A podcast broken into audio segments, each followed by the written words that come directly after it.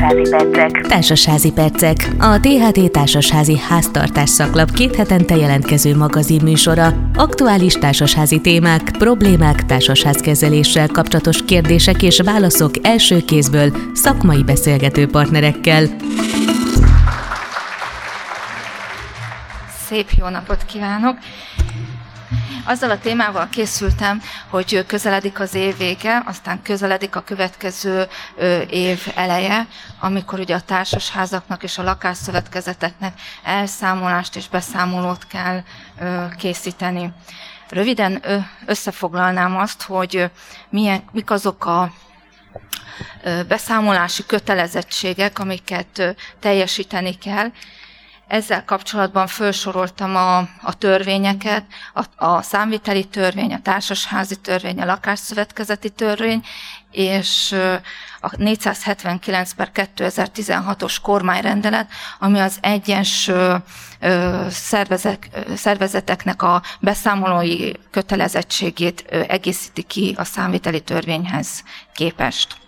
Amit fontos lenne megemlítenem, ugye azt, azt azért tudja mindenki, hogy létezik egyszeres, meg kettős könyvitel, ahol ami attól függ, hogy a társasház vagy a lakásszövetkezet mekkora árbevételt, mekkora bevételt ért el. És itt nagyon fontos kihangsúlyozni, hogy az összes bevétele, az alaptevékenységi bevétele, a vállalkozási tevékenysége, a pénzügyi bevétele és az egyéb bevétele is beleszámít azokba a mutatószámokba, ami alapján meg kell határoznia, hogy milyen beszámolót készít.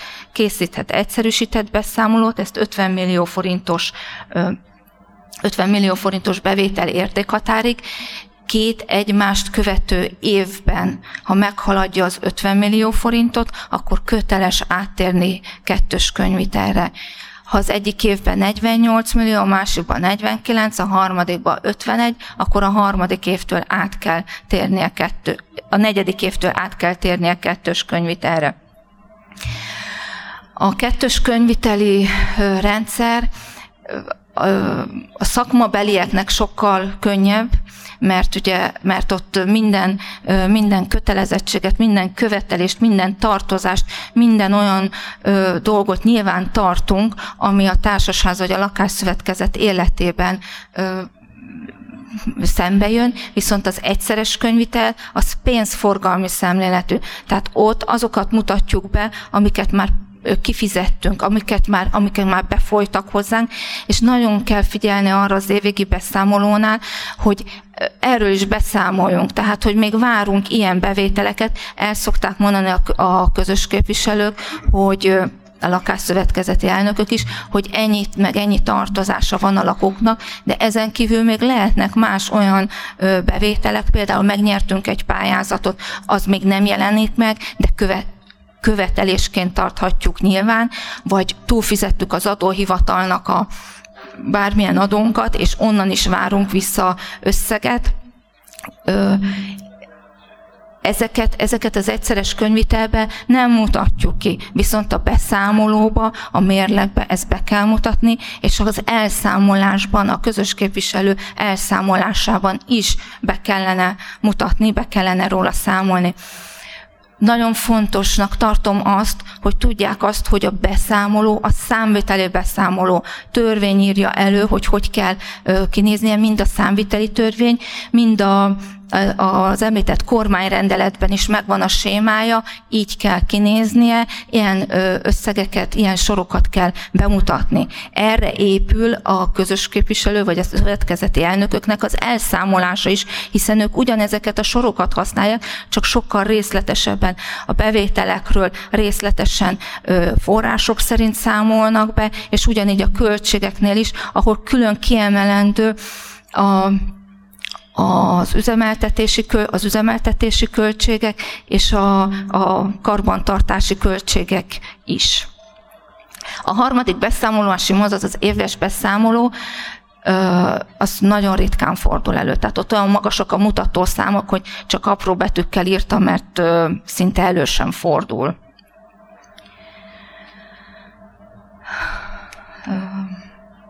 Amit fontosnak tartok még kiemelni, az azt, hogy a beszámolóról, se a számviteliről, se a közös képviselő beszámolóját nem lehet írásban elfogadni. Ezt a pandémia idején is megtanultuk, továbbra, továbbra se lehet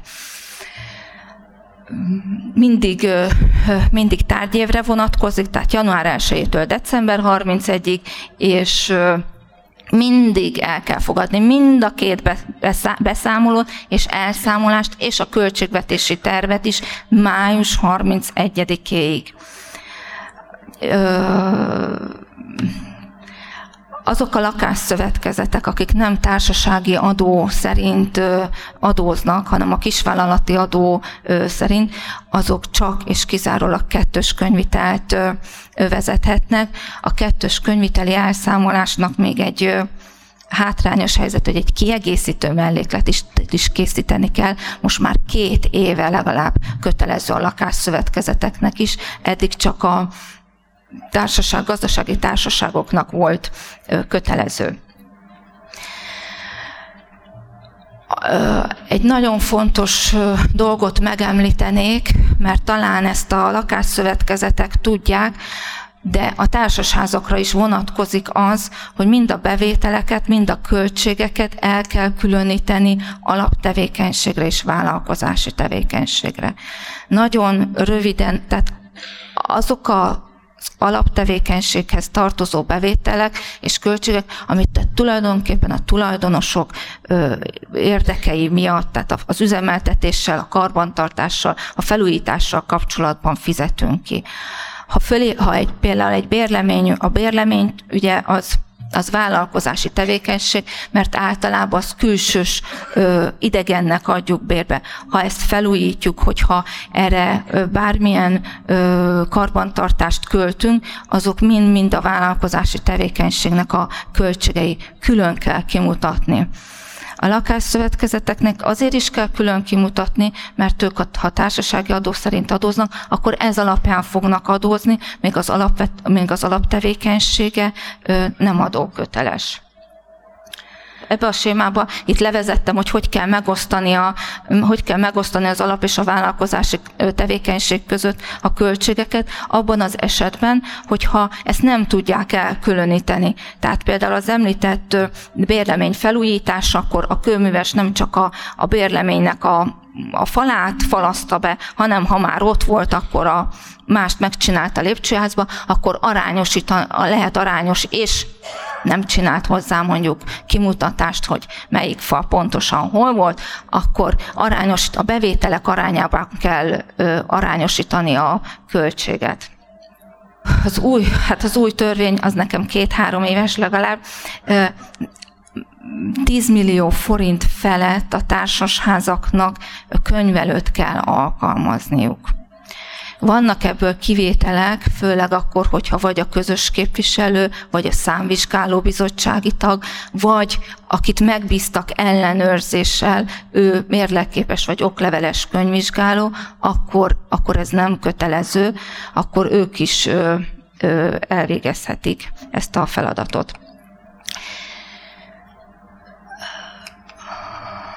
És sokszor, sokszor megkérdezik tőlem, hogy a társasházaknak miért kell, mi írja elő, hogy beszámolót számviteli beszámolót kell készíteni. Hát a 479 per 2016-os kormányrendelet, ami vonatkozik a társasházakra, vonatkozik a lakásszövetkezetekre, és a második fejezet 17-es paragrafusa ö, írja le, hogy akinek sehova nem kell se közzétennie, se nyilvánosságra hoznia a beszámolóját, annak is el kell készíteni, és a jóváhagyásra jogosult szervének el kell fogadni a május 31-éig.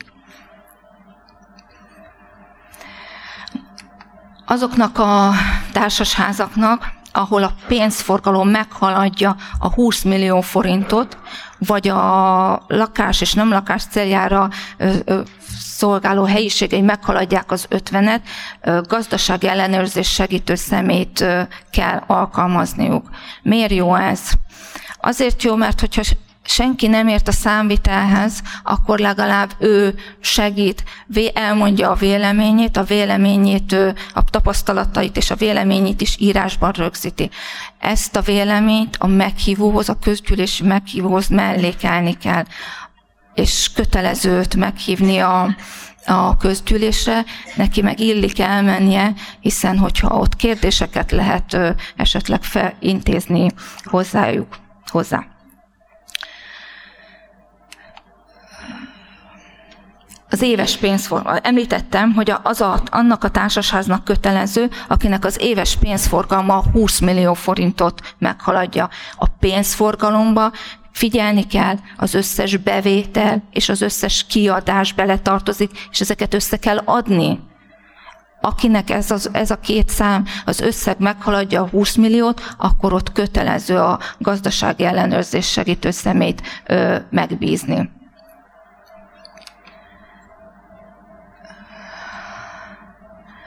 A közös képviselő évvégi elszámolása mindenki tudja, ugye? Tehát bevételek, kiadások,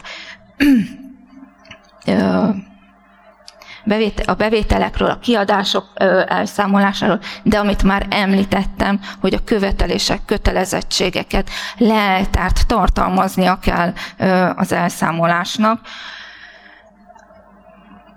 Föl kell tüntetni ugye a a, a, a, tartozó, tulajdono, a tartozó tulajdonosok nevét is, és a, hát a rezsicsökkentést azt pedig ne felejtsék el.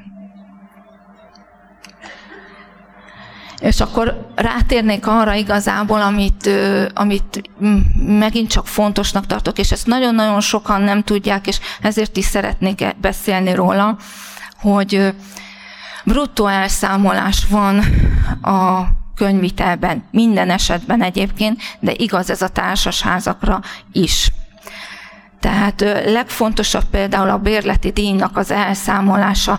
Nagyon sokszor csak azt látjuk az elszámolásba, hogy hogy a nettó bérleti díjat, tehát például egy 50 ezer forintos bérleti díj esetén még egy nagyon fontos, itt a, a, tehát amikor azt mondom, hogy bruttó, akkor senki ne arra gondolja, hogy, hogy az áfával növeltet. SZIA-ról beszélünk, a társasházaknál nagyon ritka amúgy is az áfa, tehát amikor azt mondom, hogy a bérleti díj 50 bruttó, az azt jelenti, hogy 50 ezer forintról szól a szerződésem, 50 ezer forintot várok azért a bérleményért. Igen ám, de ez forrásadó köteles, tehát le kell belőle vonni a forrásadót, ami azt hiszem 7500 forint, és akkor a, a bérlő csak 43.500 forintot utal nekem, de a beszámolóban nem írhatom a 43.500 forintot, az 50 ezer forintot kell írnom, és a kiadási sorba, vagy az ennek megfelelő sorba be kell írnom, hogy 7500 forint kiadás, mint forrásadó. Miért is kell ezt így csinálnom? Azért is kell így csinálnom, mert a, a, a adóbevallásba, a 41-es bevallásba is a bruttót fogom beírni. Oda is azt kérik tőlem, a program is abból fogja a 15%-ot számolni. És arról nem beszélve, hogy az iparűzési adó alapjának is a bruttó összeg a, a, az alapja, és nem a nettó összeg. Tehát az elszámolásba, a, a számviteli beszámolóba is mindig a bruttó, a szerződés szerinti összeget kell beírni. És ehhez kapcsolódik a számlázás is amikor bérleti díjat számláznak, joggal odaírják, hogy, hogy vonják le belőle a forrásadót, és csak az úgymond nettó összeget utalják csak a megjegyzésbe szabad odaírni. Tehát nem lehet úgy kiállítani a számlát, hogy 50 ezer forint mínusz 7500 forint fizessenek 42.500 forintot. A számla a végösszege 50 ezer forintnak kell lenni, a megjegyzésbe lehet azt írni, hogy, hogy kérem levonni a forrásadót. Az ECIA törvény előírja, hogy minden kifizetőnek le kell vonni a forrásadót. Nem opció, le kell vonni a forrásadót, ő vallja be, ő fizeti meg a NAV-nak. Kifizetőnek mindazok számítanak, akiknek adószámmal rendelkeznek. Tehát egy egyéni vállalkozó is, akinek adószáma van, kifizetőnek számít, levonja az esziát, és ő vallja be, és fizeti meg a NAV-nak. Ettől függetlenül az év végén a társasház is bevallja, de ő másik soron vallja, hogy neki már ezt ne kelljen megfizetnie. Ugyanígy a bruttó elszámolás elvénél tudnám még kiemelni a munkabérek kifizetését is. Ott is nagyon sokszor szembe találkozunk vele, hogy csak a nettó összeget könyvelik, az adókat úgy is befizettem, az adókat másik sorba hozzák. A bruttó, a bruttó munkabér az a, az a személy jellegű kifizetés, a bruttó összeg. A járulékok pedig a levont járulékok másik sorba kerülnek, ők már nem jelentenek költséget, hiszen a teljes bruttó összeget számoltam el költségnek. Itt a prezentációban le is írtam, hogy tulajdonképpen ennek hogy is megy a, a könyvelése. És a harmadik, amit meg kiemelnék, ezek a, a közüzemi díjak jóváírása. Sose bevétel. Tehát én azt egyszer kifizettem, sokat fizettem, ugye sokat fizettünk a víznél, az EON-nál, a mi társasházunk éppen előleget fizet, és utána jön az elszámolás, ami lehet, hogy negatív, nem bevétel, hanem a kiadásaimat úgymond korrigálom, tehát a kiadásoknál egy egy, egy plusz tétel, egy pozitív tétel lesz, tehát a kiadásaimat fogja csökkenteni. A következő téma pedig az, hogy mik azok, amik költségek, és mik azok, amik kiadások. Költség mindaz, amit általában számlával ö, ö, bizonyítok, számla alapján számolom el ö, az üzemeltetéshez, a fenntartáshoz, a felújításhoz, ö, bár, bármihez, de ugye a munkabérek is költségek, amik nem számlával vannak el, számla alapján számolódnak el. És vannak bizonyos kiadások, és ilyen, példa, ilyen például a hitel. Tehát amikor azt a hitelt megkapom, akkor az bevétel, mert bejött, de nem olyan bevétel, mint a közös költség vagy a bérleti díj, mert soha nem lesz az enyém, vissza kell fizetnem. Ezért az ilyen típusú bevételeket kötelezettségként tartom nyilván, nem számolom el bevételként, és amikor fizetem vissza, nyilván akkor sem lesz költség, hanem a a kötelezettségemet csökkentem, ez azért is fontos, mert a tulajdonosoknak be tudom azt mutatni, és be is kell tudni mutatni, ugye mondtam pár perce, hogy mennyi a kötelezettségem, tehát meg kell tudni mondani a közös képviselőnek évvégén az elszámolásába, a számviteli beszámolójába is, hogy mennyi az, amivel még akár egy hitelfelvétel esetén tartozunk a hitelező intézetnek, hitelintézetnek. És az utolsó dolog, ez egy lakásszövetkezeti sajátosság, ami a felújításokkal kapcsolatos előírás. A felújítások azok végleges pénzátvételnek minősülnek, bevételként kell elszámolni őket, de nem adóköteles, nem is adóköteles bevétel, és, mind, és tulajdonképpen az évek folyamán csökkenteni kell, amikor a felújításra felhasználom. És itt is nagyon fontos azt megjegyezni, hogy ez a felhasználás, ez nem azt jelenti, hogy elköltöm. Megint a kettős könyvitel rendszerében egy, felújítá, egy felújításnál egy, egy, egy, egy felújítást aktiválnom kell, mint egy tárgyi eszközt, és azután értékcsökkenést kell ö, elszámolnom, és a, az értékcsökkenéssel egyenértékű ö, felújítási bevételt számolok el, tehát az eredményem az plusz-minusz nulla lesz. Ez a, fel, ez, ez, a, ez a sajátosság a, a, a társasházakra nem vonatkozik. Amúgy is nagyrészt egyszeres könyvitelt vezetnek, de a kettős könyvitel esetében sem emelte ki a kormányrendelet, hogy ez rájuk vonatkozzon, csak a lakásszövetkezetekre. Hát ennyit szerettem volna nagyon gyorsan elhadarni, és köszönöm szépen a figyelmüket. Ez volt a Társasházi Percek, a THT Társasházi Háztartás szaklap két hetente jelentkező magazinműsora. Kérdés vagy észrevétel esetén e-mail címünk podcastkukac.tht.hu